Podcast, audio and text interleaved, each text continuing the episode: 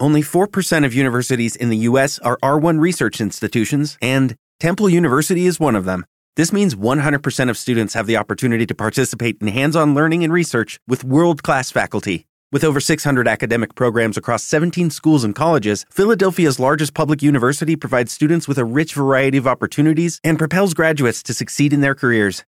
Temple University. Schedule a campus tour today at admissions.temple.edu/visit. With the Lucky Land slots, you can get lucky just about anywhere. This is your captain speaking. Uh, we've got clear runway and the weather's fine, but we're just going to circle up here a while and uh, get lucky. No, no, nothing like that. It's just these cash prizes add up quick. So I suggest you sit back, keep your tray table upright, and start getting lucky. Play for free at LuckyLandSlots.com. Are you feeling lucky? No purchase necessary. Void where prohibited by law. 18 plus terms and conditions apply. See website for details. Here's your host, Alexander Garrett.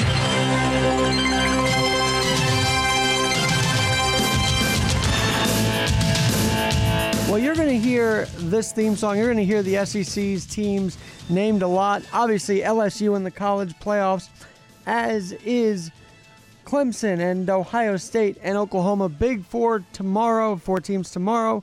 But amidst the whole thing will be Notre Dame football. And on the line with me, uh, welcoming back Len Clark of Irish Illustrated 101, Fan Media Network, and his friend, Phil Houck. Uh, how are you guys today? Uh, we're doing great today, Alex. Thanks a lot for having us on, and uh, for your listeners that, that aren't familiar with me, I know you're going to get the main act here in a second with Len Clark. Uh, but my name is Phil Houck, and I uh, do a radio show uh, out of uh, Fort Wayne, Indiana. I've been covering Notre Dame football for 23 years. Uh, and uh, we are looking forward to the game tomorrow, and it's a great way to for folks to kick off uh, their uh, college football playoff uh, festival day tomorrow by watching the Irish tomorrow morning at noon. And uh, that'll be that'll be a great game. And uh, of course, Notre Dame has Ian Book. We'll get to them in a second. But I want to ask you guys, what's it like every time bowl season rolls around? It's got to be exciting, uh, even even if Notre Dame make, doesn't make it. But when they do, it's even more exciting around this time. Well, yeah, that's a great question. You know, Notre Dame uh, since 1970 has been in I think 36 bowl games and we do look at, look forward to these. Uh, you never know where you're going to be, and it it can be quite quite a rush though if you think about it, because we don't really know where the uh, travel arrangements are going to have to be to until the last minute. And so it can be kind of difficult, like what Len and I have gone through today, uh, to try to get to Orlando, and we're we're almost there today. But uh, we love uh, the bowl atmosphere. It's usually the the festivities are turned up just a, a notch, and uh, not only that, but you're always facing a really top-notch opponent. And uh, Iowa State, who is the opponent for the Irish uh, tomorrow, uh, it is very underrated, I believe. At seven and five, folks think, think they're a bit of a pushover, but they are an extremely competitive team, and they they have a one-point loss to uh, Clem. Uh, who I thinking of? Oklahoma. A one-point loss to Baylor, a two-point loss to uh, Oklahoma State, they've been very close in all of their losses that they've had this season, and they own a win over Texas. So, a very well coached team. The Irish will have their hands full tomorrow. And obviously, I'm thinking about this because the Irish were in the college playoff situation last year against Trevor Lawrence and Clemson. It was a pretty ugly game, to be honest. But what do you think they learned from that last year? Well, what they learned uh, from the game last year was that there was just going to be a there's they're not quite at that level of the elite teams. I don't think there's any doubt about that. But you know, Notre Dame now 33 and six over the last uh, three seasons. They've played extremely well.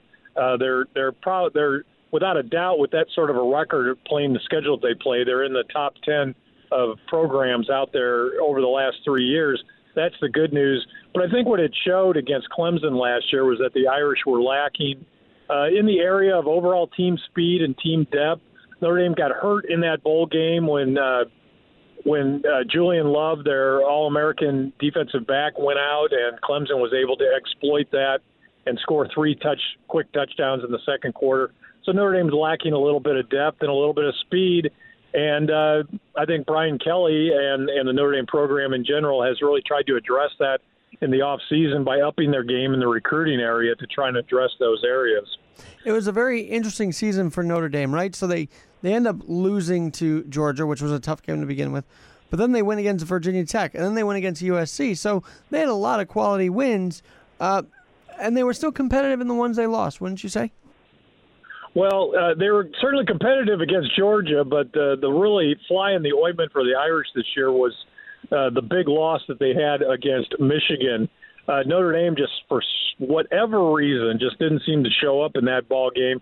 Gave up three touchdowns in the fourth quarter to Michigan. Michigan uh, won that night uh, going away, and that really hurt the Irish because up until that point, with the close loss to Georgia, the Irish were still in the conversation for. Uh, a college football playoff uh, berth, and they were ranked, I think, seventh at the time in the in the AP poll, Uh, having really a good season. And then the Michigan game came along, and that dropped the Irish all the way down to 16th, and they never recovered from that ranking, despite the fact that they won five straight in the month against November, as you mentioned, Alex, against some pretty good football teams.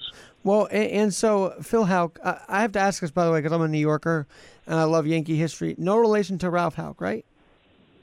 Uh, I have used that line to get tickets to baseball games before, but Uncle Ralph actually isn't related to me at all. But I know exactly who you're talking about. Famous uh, Ralph Houk, uh, the great manager of the of the Yankees, and and uh, he actually Ralph Houk actually managed in the minor leagues at one time out in uh, I think out west in Denver, and my uncle tells the story about meeting Ralph Houk uh, growing up uh, and going to a ball game in Denver or something when he managed in the minor leagues, uh, but no relation that we know of. Now, actually, sticking with the Yankees, you know, one of the first games I really got into it was at Yankee Stadium, Notre Dame and Army. Now, you've been covering this 23 years, Phil. That game was exhilarating. I'm sure you were at it, right? At Yankee Stadium, the new one? Uh, no, I didn't get to go to that game, and and my colleagues though that went there were were just, I mean, thrilled to to to go to uh, Yankee Stadium. And Notre Dame has a great tradition there. I mean, for heaven's sake, that's where Rockne uh, gave his famous halftime speech about "Win One for the Gipper" was right there in the old Yankee Stadium, and of course. Uh, the Irish uh, returned to the new Yankee Stadium. They played Syracuse there last year. Uh, On Notre Dame weekend, has a great, actually. yeah, and Notre Dame has a, just a great tradition uh, and connection to, to the city of New York, uh, without a doubt. Uh, would you mind tell us a little more about that? Because I'm I'm curious now what further connection they might have to this beautiful city outside Well, of football, outside that- of Knute Rockne. Yeah, I you know I'm I'm I, you know I can I I can tell you a few things about that. Uh, I know that it goes all the way back to Knute Rockne, who uh, at the time back in the 20s there were probably the two biggest sports celebrities in the entire country uh, was Knute Rockne and a guy named Babe Ruth. And those two actually were connected in a lot of areas. Uh, there are publicity photos that they did together. Uh, there, I've, I've seen them. Uh, and Rockne had a connection to the city of New York. There were a lot of uh, Irish Catholics in the city of New York. Uh, and they kind of coined the term what Notre Dame fans call as the subway alumni came from the city of New York.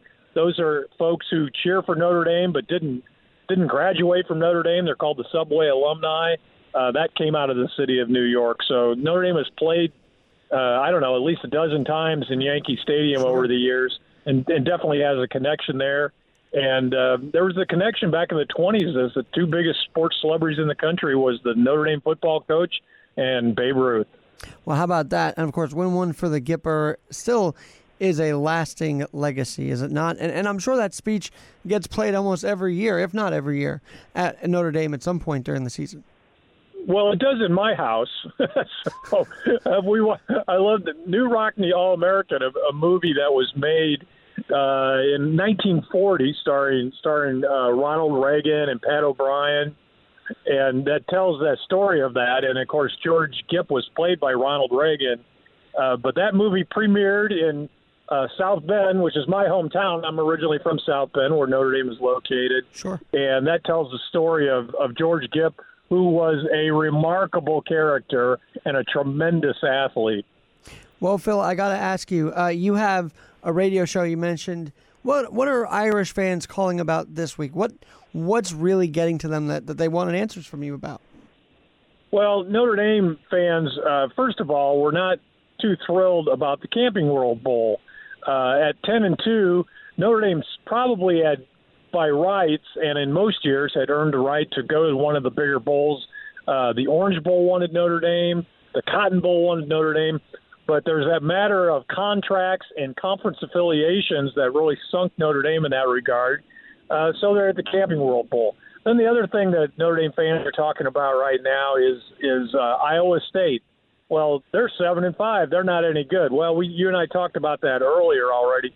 They're they're seven and five, but they're about as good a team at seven and five as there is in the country. I'm convinced of that. But then the other thing that Notre Dame fans are talking about is that Brian Kelly let go of his uh, pretty successful offensive coordinator a couple of weeks ago, and that's Chip Long, and uh, and will be going into this game one coach short, and with a with a rookie play caller, the quarterbacks coach. Uh, Tom Rees will be playing the calling the plays for Notre Dame tomorrow. So those are three things that Notre Dame fans are talking about right now. And that name is very familiar. Tommy Rees. He was, if I'm not mistaken, the QB at Yankee Stadium that year and uh, you know he he was a great QB for for Notre Dame. Well, Tommy Rees was the kind of guy. And it's really perfect that he ended up being a football coach because didn't have a ton of physical skills, uh, but he was a very savvy, very smart player. Understood the game well. He's a coach's kid. His dad uh, is is a football coach and was raised in that environment. And so, you know, to me, my way of thinking, Tommy Rees becoming a football coach is kind of like for the same reason why a lot of bullpen catchers end up being great managers in Major League Baseball. It's because they they have to really work and understand the game in order to make a living at it. Kind of like Tommy Rees had to do. He had to become a student of the game and really understand it well. So Tommy Rees was a pretty good quarterback, threw a lot of touchdown passes for Notre Dame, uh, but never had uh, that reputation for being a great quarterback, just a good leader solid guy, and now he's in the coaching game, and now a lot of pressure's on Tommy Rees uh, because he's going to be calling the game tomorrow for Notre Dame. His hmm. first time ever doing that. He's doing it in a bowl game. Well, how about that? Of course, the pressure in Yankee Stadium had to be huge as well. It's Yankee Stadium uh, for, for the young quarterback back then in 2010. Now, you I, got I, that right. I don't know if Len can talk for a minute, but what is, what's your thoughts, Len, on Len Clark on all this coming up tomorrow? Okay, well, I'm going to pass the phone over to Len, and he's got to. He wants to pass his thoughts on to answer that question. Hi, Alex. I don't know what I could add. I think Phil gave you a comprehensive preview of the Camping World Bowl and talked about some of the traditions of the Fighting Irish in New York City. So I'll answer any question you might have.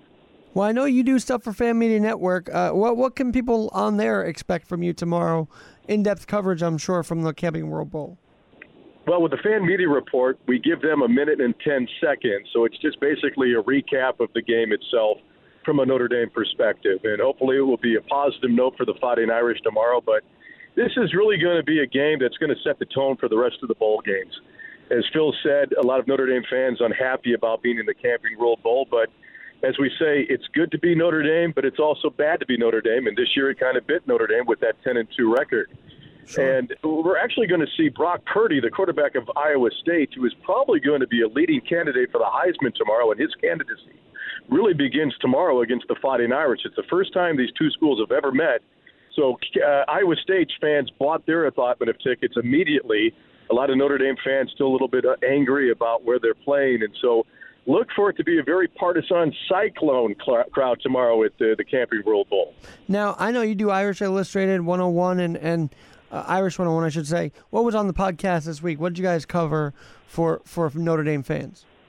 Well, the Irish 101 flash briefing that I give is a daily update of what's going on with the program. But with Irish Illustrated, the beat writers got together and really talked about uh, the opponent, the Cyclones of Iowa State. And a lot of the conversation was about Tom Rees. It was announced yesterday that he would officially be named the play caller and that's something that we had speculated, but was confirmed in a press conference after practice with Brian Kelly. And so, really, this is an audition for Tom Rees uh, to put his hat uh, name in the hat of the Uh, the position candidacy for the offensive coordinator. We think he has a very good shot of getting that position, and a, a lot of it is predicated on the play calling tomorrow. But then again, it's also talking about this quarterback of Iowa State who is probably, as I said, going to be a leading candidate for the Heisman next year. And so it's going to be a great football game. And you never can tell when Notre Dame gets together. We'll kind of we'll see what kind of product they're going to put on the field. And this is the last game of the year. Notre Dame would like to end it at 11 and two, but Iowa State would like to send a message to say, hey, that seven and five record is just smoke and mirrors. Now, I want to ask your thoughts on the college playoffs as well in a minute, but I got to ask you this one thing that I've wondered often is what is it about the touchdown Jesus that everybody loves? I mean, it's an amazing piece of art in the end zone, but give a little historical context to those who may not know. Well, the uh, touchdown Jesus is the Hesburgh Library, the Hesburgh Memorial Library on the campus of the University of Notre Dame. It's the tallest college library in the country, and it was built in, in 1964. It was completed. And so I think by chance, the, the mural, The Word of Life, uh, depicting Christ as the teacher, is perfectly positioned in the north end zone to give that iconic view. But uh, the Catholic religion and the University of Notre Dame, it's all about iconography. So you take a look at the Golden Dome and the Grotto and Touchdown Jesus. This really ties into the, the Notre Dame story. It's the symbols and the iconography that are just as important to the Notre Dame football program as the players and the coaches who have helped build the program itself. Now, I got to be honest with you. Uh, some people, I think, were maybe a little confused with Notre Dame and Notre Dame. Uh, is did they give back to Notre Dame Cathedral at all as a university, knowing that their namesake was burned down? Uh, pretty badly with the University, yeah, University of Notre Dame last year after the Notre Dame Cathedral was burned, sent over a substantial amount of money that they raised to help in the restoration and from what we understand, that that restoration has been going quite well, and the French authorities are going to say it's going to be back to the uh, not to the original, but it will be back open to the public sometime in the near future. But uh, it, yes, the, note, the the Holy Cross Order that runs the University of Notre Dame was founded by a French priest, and it is based in France. But a lot of people don't know that that French priest was also accompanied by six Irish brothers. And so there is a little Irish history in that order as well. And in building the foundation that is now called the University of Notre Dame. Well, what what do you guys think? Uh, in Notre Dame, I just love the name. I love the prestige of it. What's the best Christmas present aside from a win that, that Notre Dame fans can get this year? Being that you know the camping world is the camping world, and it it may not suit where Notre Dame should be, but what present do uh, do you think we should uh, want? Uh, not just a win, but but performance wise, from say Ian Book and others. Well, well, I think an early Christmas present was on early signing day, where the Fighting Irish pretty much filled out their roster for the 2020 class, and that's really, if you take a look at the record this year, Notre Dame 10 and 2, hopefully 11 and 2 at the end of the game tomorrow.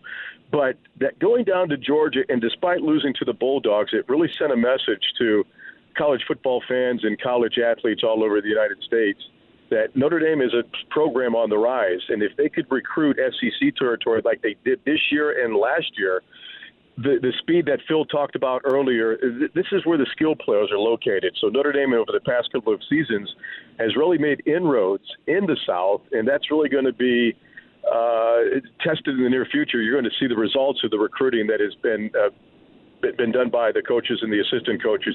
You're going to see the benefits of that recruiting in the South in the next couple of years. You saw it this year with a freshman in the secondary defensively, Kyle Hamilton, who was a freshman All American. That's the type of players that Notre Dame is getting out of the South. And look for a pipeline to be put into place and continue over the next couple of seasons. And so things are on the rise, although this is a down year, as I said. It's good to be Notre Dame. It's also bad to be Notre Dame. It's just one of those years where Notre Dame has to take it on the chin but look for next year really to be a, a year where Notre Dame really could kind of get back into that national playoffs picture once again. And by the way, uh, talking with Phil Houck and Len Clark. Len and Phil, thanks for joining me today. Uh, let's talk a bit about Brian Kelly. The guy is a genius. Uh, what's his feeling like going into this? Well, I think Brian, you know, he, every year he sets goals. The goal this year was to get another 10 game win season. It was to graduate the players and to get to a New Year's Six bowl game. They accomplished two of those goals. And it's something that uh, is going to be set for next season that they did not accomplish a goal with team number 131, but team number 132 at the University of Notre Dame has has something to accomplish. They need to get back on that national level once again in terms of the college football playoffs. And uh, this is going to be a game that is going to be remembered that they were overlooked by the committee. And we'll let politics be politics. The athletic sure. directors and the conference will work it out. But this is really, I think, really a big game tomorrow because if Notre Dame does lose to Iowa State, that means that the reconstruction process is still underway. A win tomorrow just means that new treads will be put on the tires and they, they'll they'll keep going 85 miles an hour next year.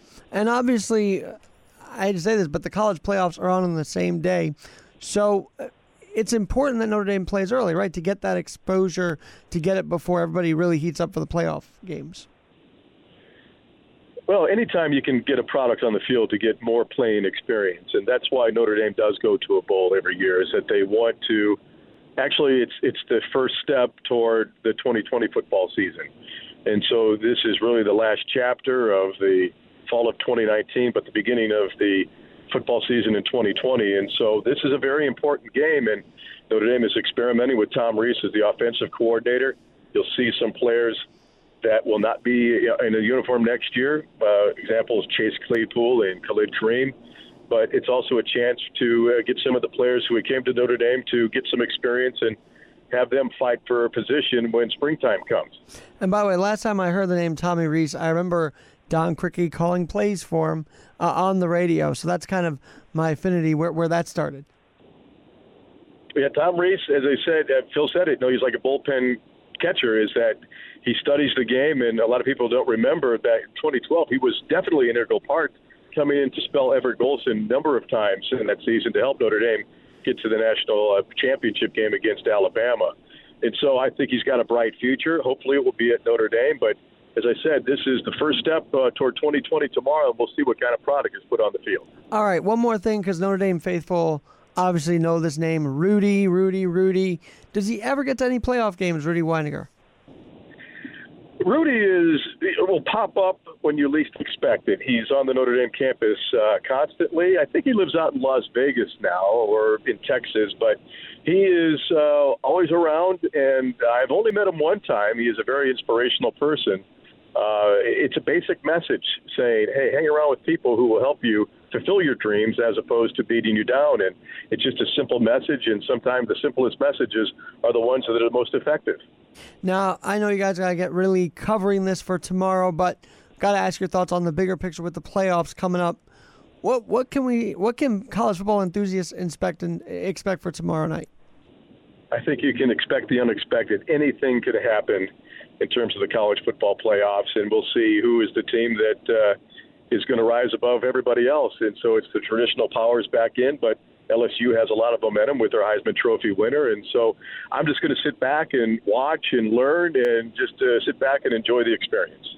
Phil, any lasting words? Any thoughts on uh, tomorrow night as well as as the bowl game for Notre Dame?